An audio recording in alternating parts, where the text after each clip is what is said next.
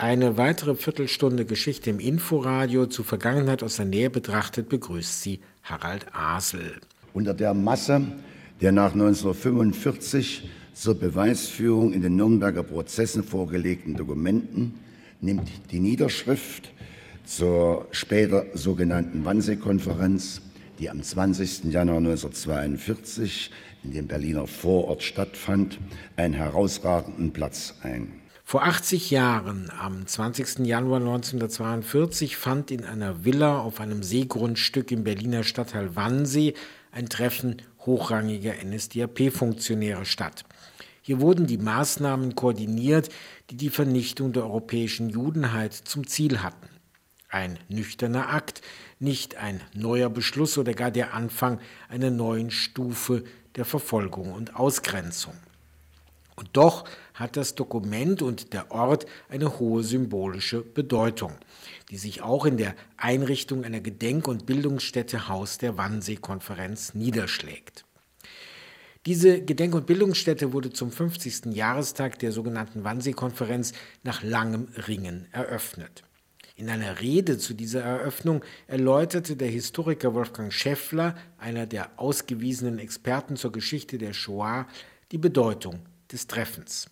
In keinem anderen Schriftstück des nationalsozialistischen Staates wurde in deutlicherer Sprache der Plan zum Massenmord an den europäischen Juden dargelegt, wie auf diesen 15 Seiten, die unter der Federführung des Chefs der Sicherheitspolizei und des SD Reinhard Heydrich vom Judenreferenten des Reichssicherheitshauptamtes Adolf Eichmann verfasst worden waren.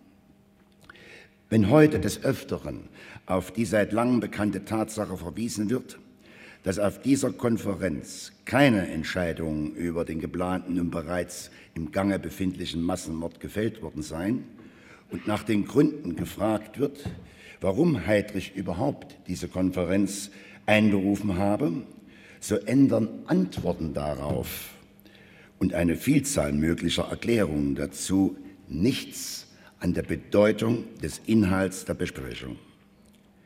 In der kühlen, nüchternen Sprache der damaligen Funktionäre, mit Sprachverhüllungen, die für die mit dem Jargon der Sicherheitsbehörden der damaligen Zeit vertrauten Spitzenvertreter der Behörden und Institutionen keine waren, enthüllte Heydrich das ungeheuerliche Vorhaben, die jüdische Bevölkerung Europas systematisch in Stufenabfolge umzubringen. Welche Bedeutung auch immer Heydrich dieser Zusammenkunft beimaß, und es gab für ihn eine Reihe sehr zwingender und erklärbarer Motive, der Inhalt der Besprechung, niedergelegt auf knapp 15 Seiten, brandmarkt das nationalsozialistische Regime mit dem größten staatlich geplanten und realisierten Massenmord der modernen Geschichte. Wolfgang Schäffler am 20. Januar 1992, dem 50. Jahrestag der sogenannten Wannsee-Konferenz. 1992 wurde nach einem langen Ringen die Villa als Gedenk- und Bildungsstätte eröffnet.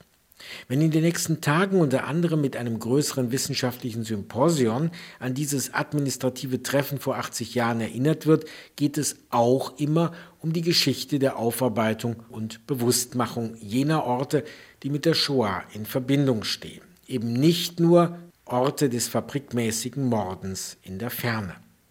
Bereits ein Jahrzehnt vor der Eröffnung des Hauses als Gedenkstätte fand am 20. Januar 1982 der damalige regierende Bürgermeister von Berlin, Richard von Weizsäcker, klare Worte zu Schuld und Verantwortung. Die Wannsee-Konferenz war ein Verwaltungsmassenmord, wie ihn die Geschichte noch nicht erlebt hatte.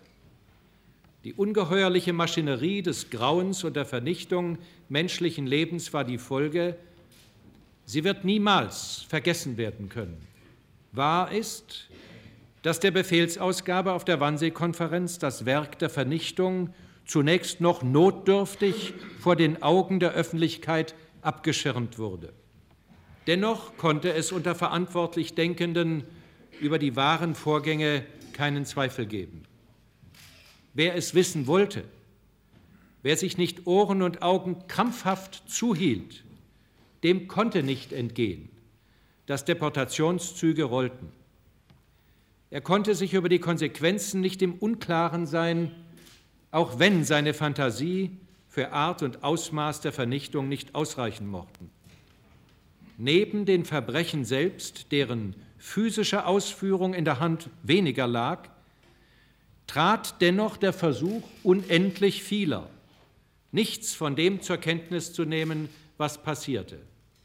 Als dann am Ende des Krieges die ganze unsagbare Wirklichkeit veröffentlicht wurde, beriefen sich nur allzu viele von uns darauf, dies alles nicht gewollt, gewusst oder auch nur geahnt zu haben. Die Konferenz von Wannsee mit ihren Folgen hat jeden Ausweg zerstört, sich auf den guten Glauben berufen zu können. Wir alle haften für das, was zu unserer Zeit im deutschen Namen geschehen ist. Richard von Weizsäcker zum 40. Jahrestag der Wannsee-Konferenz. Zehn Jahre später konnte die Gedenk- und Bildungsstätte eröffnet werden. Viele Akteure der Zivilgesellschaft waren daran beteiligt. In einem Inforadio vis-à-vis erinnerte sich der erste Leiter des Hauses, Gerhard Schönberner, er ist 2012 verstorben, an diesen langen Weg. Hören Sie einen längeren Ausschnitt aus dem vor 20 Jahren von meinem Kollegen Johannes Wendt geführten Gespräch. Anfang der 50er Jahre, da war ich in der sozialistischen Jugend und ähm, es gab dort Wochenendseminare im August-Bebel-Institut eigentlich ein Institut für politische Bildungsarbeit, kann man sagen. Und dort habe ich auch äh, an einem Nachmittag einen damals noch ganz unbekannten Referenten gehört über skandinavischen Sozialismus uns berichten. Es handelte sich um Willy Brandt. Nach dem August-Bebel-Institut wurde es ja dann bekanntlich ein Neuköllner Schullandheim und das hat bis in die 60er Jahre gedauert, äh, dass ein Projekt auftauchte, den Ort der Wannsee-Konferenz zu einem Gedenk- und Dokumentationszentrum zu machen. Das hat damit wahrscheinlich zu tun, dass wir ja überhaupt sehr spät begonnen haben.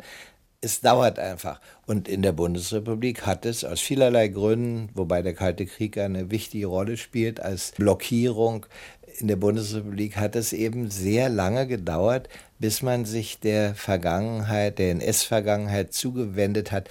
Denn als wir unsere erste große Ausstellung gemacht haben in der Kongresshalle und auch als meine Bücher erschienen, die ersten, da schreiben wir das Jahr 1960 und wir waren sozusagen unter den allerersten, die etwas äh, auf diesem Gebiete machten.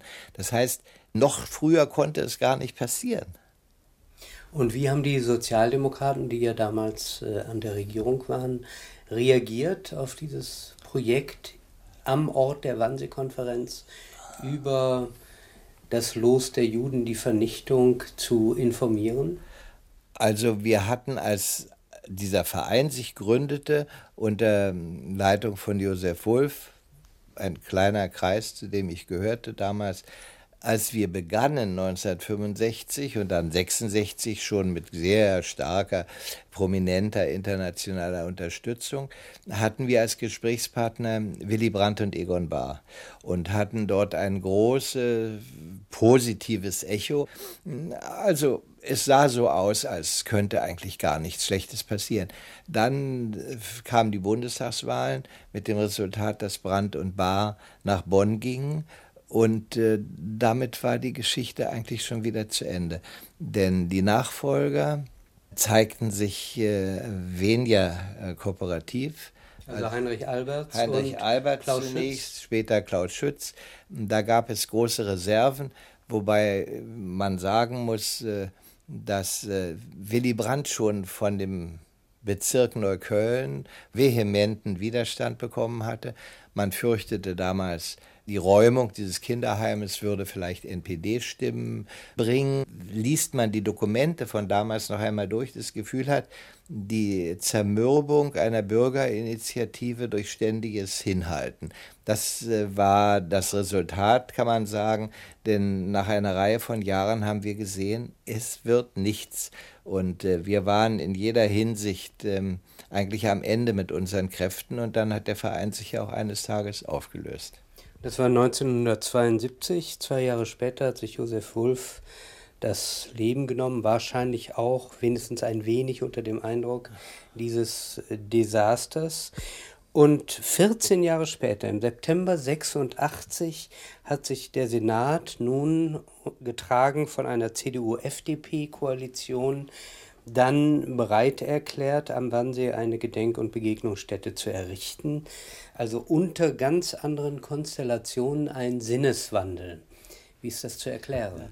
Das mag verblüffend sein nach dem herkömmlichen Politikverständnis, aber man darf eben nicht außer Acht lassen, was in der Zwischenzeit geschehen ist. Als wir mit dem damaligen regierenden Bürgermeister, hm, mit Eberhard Diebken, sprachen, konnten wir davon ausgehen, dass ein wirklich inzwischen verändertes politisches Klima da war. Es war eine Offenheit da und es war ein großes Verständnis da, dass solche Arbeiten äh, notwendig sind. Das Verblüffende für uns war, dass ein Projekt, an dem wir ja sehr gehangen haben und für das wir viele Jahre unseres Lebens ja auch mit Arbeit und Initiative geopfert haben, dass dieses Thema, das eigentlich vom Tisch war und von dem wir gedacht haben, das wird nie mehr, plötzlich mit einem Vierteljahrhundert Verspätung dann doch noch Wirklichkeit wurde. Das gehört zu den verblüffendsten Erfahrungen meines Lebens. Ich hoffe ja, ich habe ja dieselbe Erfahrung dann nochmal gemacht mit der Topographie des Terrors, auch so ein Ziehkind äh, von mir und anderen. Hm, die merkwürdige Erfahrung, dass man jahrelang in einer bestimmten Sache sich Wund stößt, dass man gegen eine Mauer läuft, dass man sieht, ich finde keinen Zugang, keinen Eingang, ich kann nicht dahin kommen, wo ich will. Dieses Terrain ist mir verschlossen und eines schönen Tages tritt man noch mal so eigentlich aus Versehen dagegen und das Ganze bröckelt wie morscher Zwieback und es gibt keine Widerstände mehr. Und alle Leute sagen, natürlich müssen sie das machen, ganz richtig. Schreiben Sie doch mal auf, was man da machen müsste.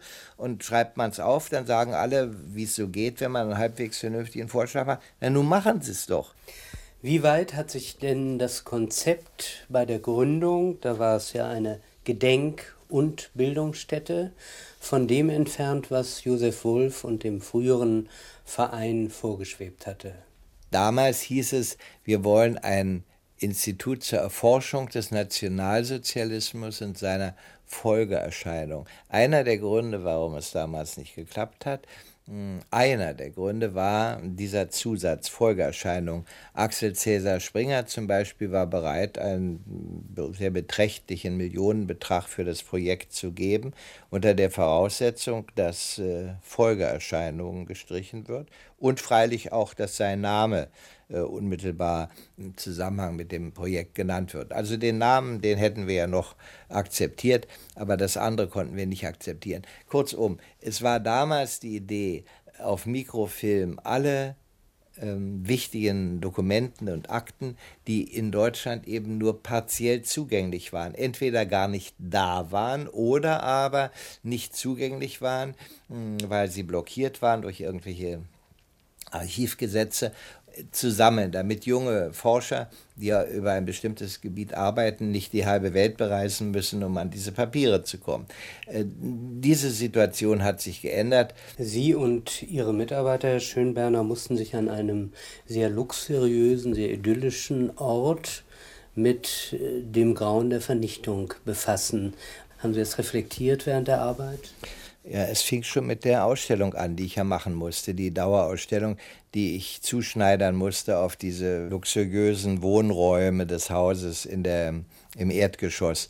Und ich äh, habe zunächst gedacht, man muss das irgendwie neutralisieren. Es ist unerträglich, diese Stuckdecken und diese Marmorsäulen äh, und dann dieses Thema dazu. Und dann hat man mir mit Recht geantwortet, dann kannst du das ja gleich in den Messehallen am Funkturm deine Ausstellung machen. Wenn du sie da machst, dann musst du diesen Widerspruch aushalten und du musst ihn fruchtbar machen. Dieser fast schmerzhafte Widerspruch zwischen diesem Ambiente hm, und dem Gegenstand, hm, der ist, glaube ich, auch sichtbar hm, jetzt äh, irgendwie integriert in dieses Konzept und auch die Leute, die in dem Konferenzraum selber stehen und diese haarsträubenden äh, Dokumente lesen, können, wenn sie aufblicken, mh, durch einen wunderbaren Park auf den Wannsee schauen. Das ist eben nicht degutant, sondern das erinnert genau an das, was hier passiert ist. Nämlich, dass diese Herren Akademiker, die da versammelt waren, in diesem Ambiente, alles ja nicht ungebildete Leute, hm, die also sicher zu Hause auch Hausmusik machen und äh, eine schöne Bibliothek haben, dass diese Leute sich befasst haben mit der Vorbereitung eines unglaublichen äh, Massenmordes. Gerhard Schönberner, der 2012 verstorbene erste Leiter der Gedenk- und Bildungsstätte Haus der Wannsee-Konferenz. Über die aktuellen Aktivitäten des Hauses werden Sie in den nächsten Tagen in unserem Programm mehr erfahren. Die vorhin angesprochene Tagung findet von Mittwoch bis Freitag hybrid statt, das heißt, sie wird auch gestreamt. Mehr Informationen finden Sie auf der Internetseite des Hauses der Wannsee-Konferenz ghwk.de. Und das war für heute Geschichte, Vergangenheit aus der Nähe betrachtet. Für die Aufmerksamkeit bedankt sich Harald Asel. Inforadio Geschichte